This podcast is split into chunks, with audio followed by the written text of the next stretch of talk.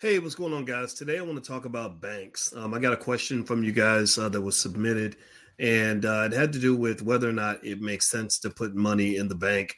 And uh, and so uh, I'm going to start off by giving you the short answer. The short answer is probably not, but let's talk about the nuances of it all. So I'm going to break some of this down for you right now on the Black Financial Channel. So buckle up your seatbelt, get comfortable. We're going to get started right now.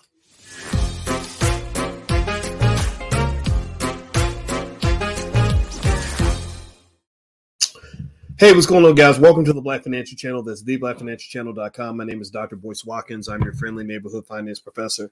On the Black Financial Channel, one thing that we believe is that we, we believe it's okay to be black first. That means that uh, if you happen to be black, uh, we need you to make sure that you let everybody know that your community is at the top of your priority list. Also, I encourage you to educate your children. Uh, you know, my years teaching at Syracuse University on the faculty, one of the things I can tell you is that uh, there's a lot of information out there, a lot of economic information out there um, that you know you you guys um, miss out that we miss out on because a lot of times we're paying attention to things that don't really matter, and uh, and I really want our people to understand that the economic puzzle uh, is not complex. Uh, it's only complex if you're not paying attention. So uh, if you agree with the B1 philosophy about putting our community at the top of our priority list, put a hashtag B1 in the chat, hashtag B1. All right. So so let's um one of you uh asked me sent in this question. Uh, I have these Black Wealth Confessions, and one of my students sent the question. You, you guys know we have stock market class on Tuesdays, and uh, they were asking about banks, putting your money in a bank. And uh, first thing I'm going to say is a short answer about banks or credit unions or any of that. Um, any place where you're putting your money where you're not getting interest and significant amount of interest, it's very dangerous. It probably hurts you. Uh, remember, uh, you, are living in a society where the inflation rate is astronomical. I think this year it's hit as high as like six percent. Now, the Federal Reserve, their target inflation rate is about two, maybe two and a half percent. Uh, so the fact that it's that inflation is triple, triple what the government considers to be an acceptable level is uh, is is a problem. And so putting your money in the bank is uh, is incredibly problematic. Uh, it, honestly, if you have most of your money in the bank or all your money in the bank, that's a way to. Um, I'm not going to call that a sucker move because I'm not calling anybody a sucker. But what I am trying to say is that that is an example of how the rich get richer and the poor get poorer uh, that is an example of capitalist exploitation because capitalism does lead to forms of exploitation. I'm not a believer that all forms of capitalism are always exploitative all the time. I don't believe that. So I'm not speaking to you as a Marxist or a communist or a socialist, even though there are some good ideas. You know, Mar- I've read all about Marxism and all the ideas, and some of the critiques of capitalism are right on point.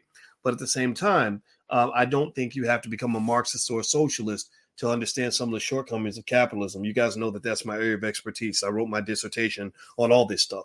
And so one of the things I want to uh, sort of help you understand is this. Um, you know, it's it's really dangerous to put most of your money in a bank, uh, mainly because uh, there, there's just to give you one simple rule of finance. This is an economic theory uh, called the efficient markets hypothesis, and one of the premises of the theory is that capital should be put to its best available use. Uh, it, you know, it's it's like um, it's like if you have a good health, if you have a a big plate of chicken and and green beans and you know mashed potatoes that grandma made and it's smelling good and it's looking delicious, right? And let's say you feed that that food to somebody who says, "I don't even want to eat." Well, what's going to happen? What if you give it to your cousin? Your cousin says, "I'm not even hungry." Well, your cousin's gonna say, "Well, if you want to eat it, you can," right? Like, so basically, what they're saying is, you know, hey, if if this if this money is, or excuse me, if this food is is not something I need, then you can use it because you can. Uh, it's that's the best use for this food. Well, money is the same way. Uh, when a person uh, puts their money, uh, say in a bank, what's happening is you're getting uh, what can be called an efficient allocation of capital because what the bank is doing is the bank is not sitting on your money the bank is taking uh, over 90% of your money and they're putting it out to work they're putting that money to work right so so you're saying hey i got this money I'm not doing anything with it. I'll just sit it over here in the bank. And the bank's like, thank you very much. Here's your little, you know, your little uh, uh, bank balance card or whatever. They give you a little book of checks.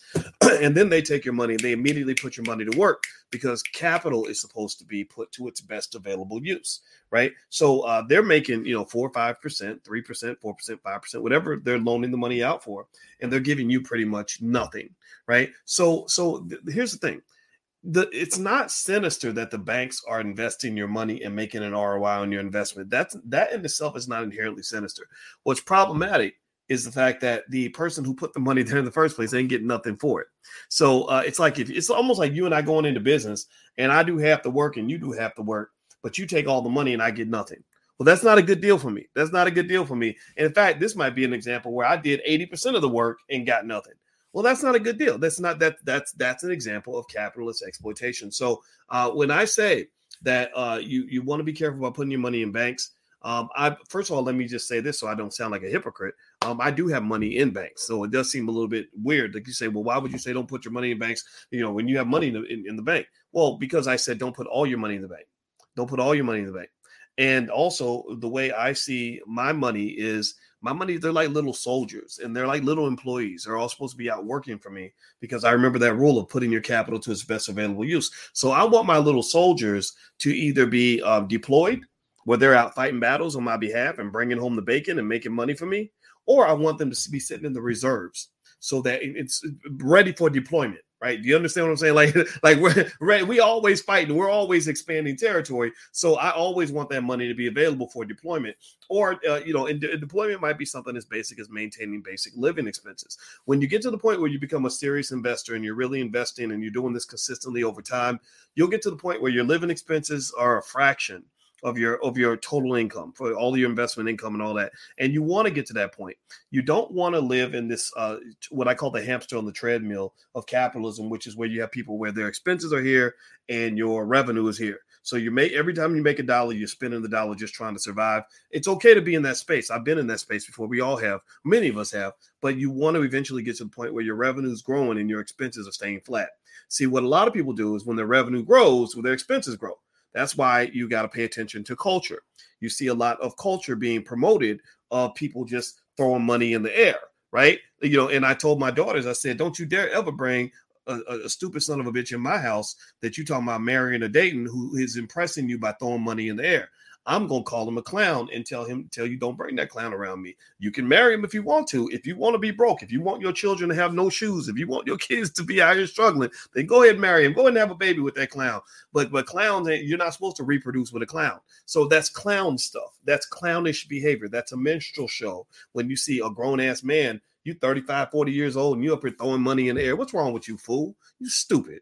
That's idiotic. That's crazy to me. So, so at the end of the day, what I, what I would say is that you got to pay attention to culture, and you also have to learn how to think off the grid.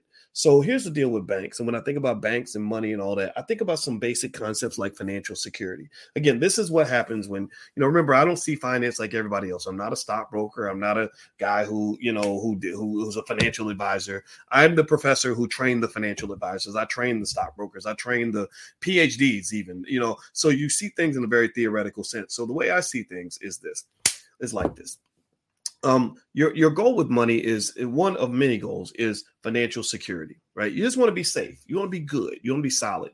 And this is my, you know, little two points, two cents to all the brothers out here, like all the black men out here. I'm sorry, I can't help but not speak, but speak as a black man.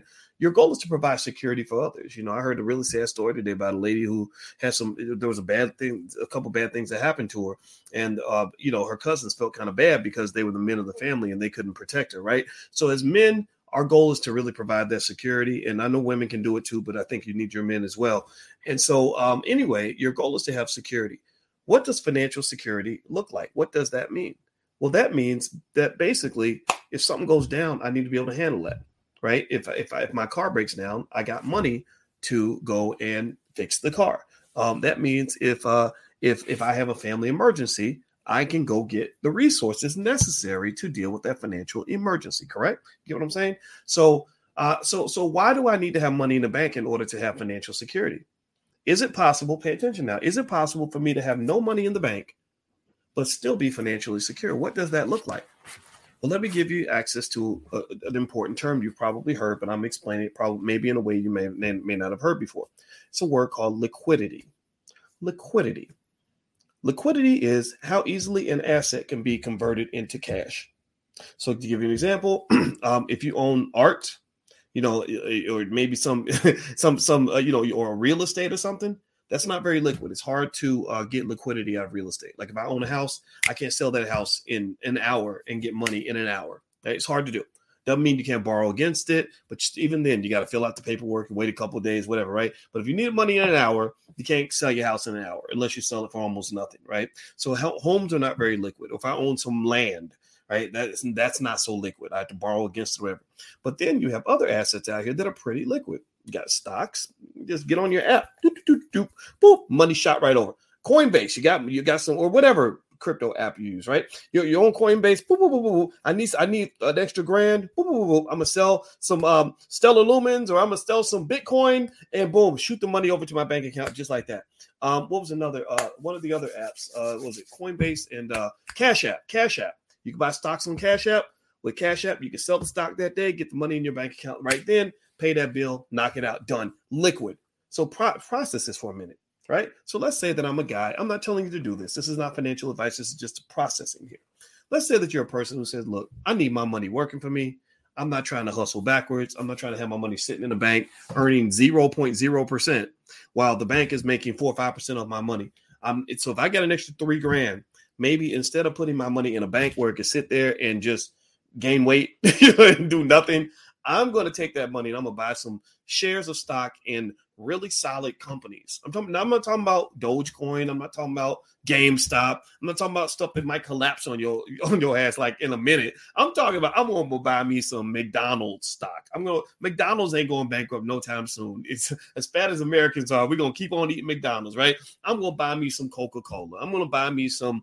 Uh, you know, maybe some Google. Google prints money. They're like a government now right? So so I, or maybe buy some mutual funds, right? So so so basically, I've got this, uh, I've got this extra cash, and I put it into really stable assets that are highly liquid that I can sell instantly and then go and do what I got to do. Now, mind you, now don't let's not forget though, you do have market fluctu- fluctuations, right? So let's say that there, you know, the market has a dip or whatever, and your Amazon stock, uh, you know, drops by one percent. That that is an issue, right? But at the same time, uh, how often do you see Apple drop, you know, by a huge amount of money in, in a given day? You don't really see it drop like that. You, you'll see it move, you see it wiggle right? But typically, those companies tend to go upward. Why is that? Well, because if you want to win in a capitalist society, is a little secret. Little Uncle Boyce advice here. Pay attention to who knows how to really navigate this shit.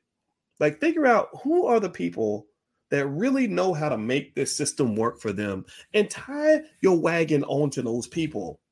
Do you understand what I'm saying? They call they call that correlation to statistics. Like if I make sure correlation is connection, like I'm when, when you move, I move, just like that. Remember that Ludacris song, right? So so wherever you move, wherever the big money capitalists are moving, pay that's where you can move to, right? So if I've got my wagon hitched to Apple, or I got my wagon hitched to Disney, I got my wagon hitched to Coca Cola, I got my wagon hitched to Google.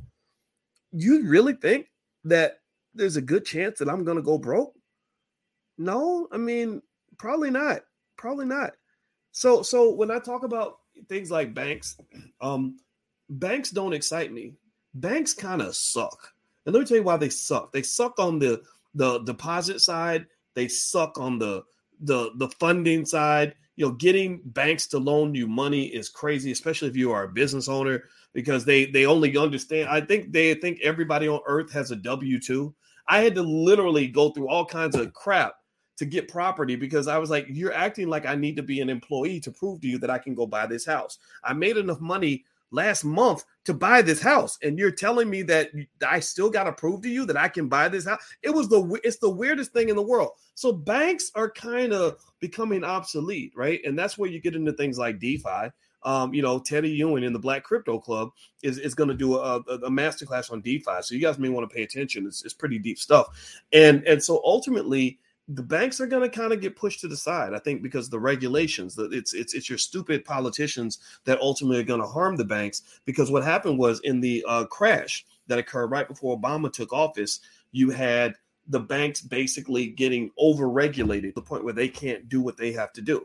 So ultimately, what I would say is that banks just don't excite me. Uh, there's not much happening in banks that really makes me feel like they're all that important necessarily. Um, I don't think that they have to be wiped away from the system altogether, but I do think that keeping your money in a bank is probably not the best move, um, especially in a high inflation environment. Literally, the longer you let that money sit there, it's literally eroding away. It's eroding away. It's like when um I don't know if y'all this is a funny story. Pablo Escobar, he used to make so much money, you know, the big dope dealer. He used to make so much money that I think he's I think they said he lost two billion dollars a year because the rats ate through like his money. He literally lost two billion dollars a year because the rats ate the money, right? So literally, the rats are the banks, and the rats, the rat is inflation. So when you sit your money there and you just sit in the bank and you're not making that money move, you're not making that money work for you, then literally you are losing wealth just by sitting there. So just keep that keep that in mind. Um, financial literacy is probably more important than it's ever been.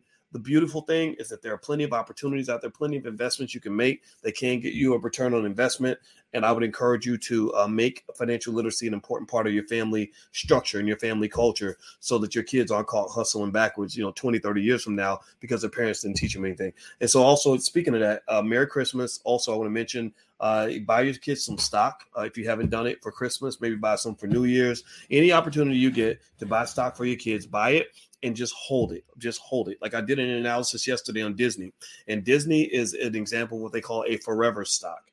Disney's going to be around probably forever. They're going, or for at least what seems like forever for us, and they're going to figure out always, you know, all these ways to make money. And so they may not make money for you this month or next month or this quarter or next quarter, but long term, Disney is a good move. Okay, so if you buy these sorts of, of, of stocks for your kids now, um, then you know you're setting them up for life. But you got to be consistent, and you have to buy them a lot. You have to spend as much on your stocks as you spend on your car note. If you can do that, then you're gonna be straight. Like that, that's the idea. That would be a good benchmark. Like how much do I spend on my car note? Because I'm throwing money down the drain when I'm doing that. So if I can afford to throw X four hundred dollars a month down the drain, I can throw four hundred dollars a month toward my future. How about that? That's not a drain. That's a drain to the future. That that's actually a good thing. Okay. So um so uh, that's it, guys. I'm gonna get out of here. My website is boycewatkins.com. Uh, what about mutual funds? I love mutual funds. Uh, we have stock market class every Tuesday at 11 a.m. Eastern. If you have questions you'd like to send to me, you can uh, submit them. It's my students. You can do a free trial in the class to see if you like it. If you don't like it, you can leave. You can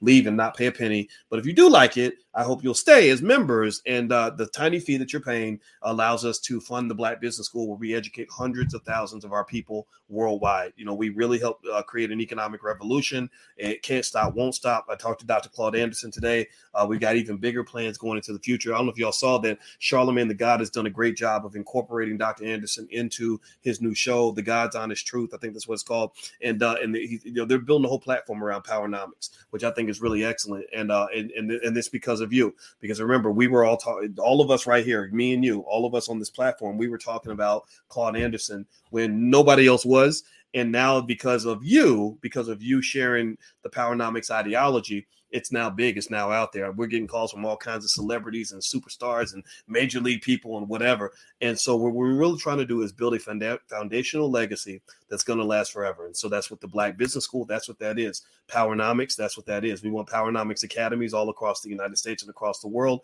because our people are going to win because we are the best. So Malcolm X, how do you invest in Disney stock? Uh, just open up your Cash App. You should be able to do it that way. All right. So uh, if you want to join the stock market class, just go to boycewatkins.com. If you're on Instagram, click the link in the bio. I'm about to go upstairs. My woman made me a steak dinner today, so let me go ahead and and go and enjoy this good cooking. I'm telling you, get you a, a sexy, sexy, smart black woman who knows how to cook like that. You got it made. All right. Shout out to the great black women out there. Um, I'm gonna go talk to mine. I love you guys. I'll see you later. Uh, and uh, you have a wonderful holiday. Peace.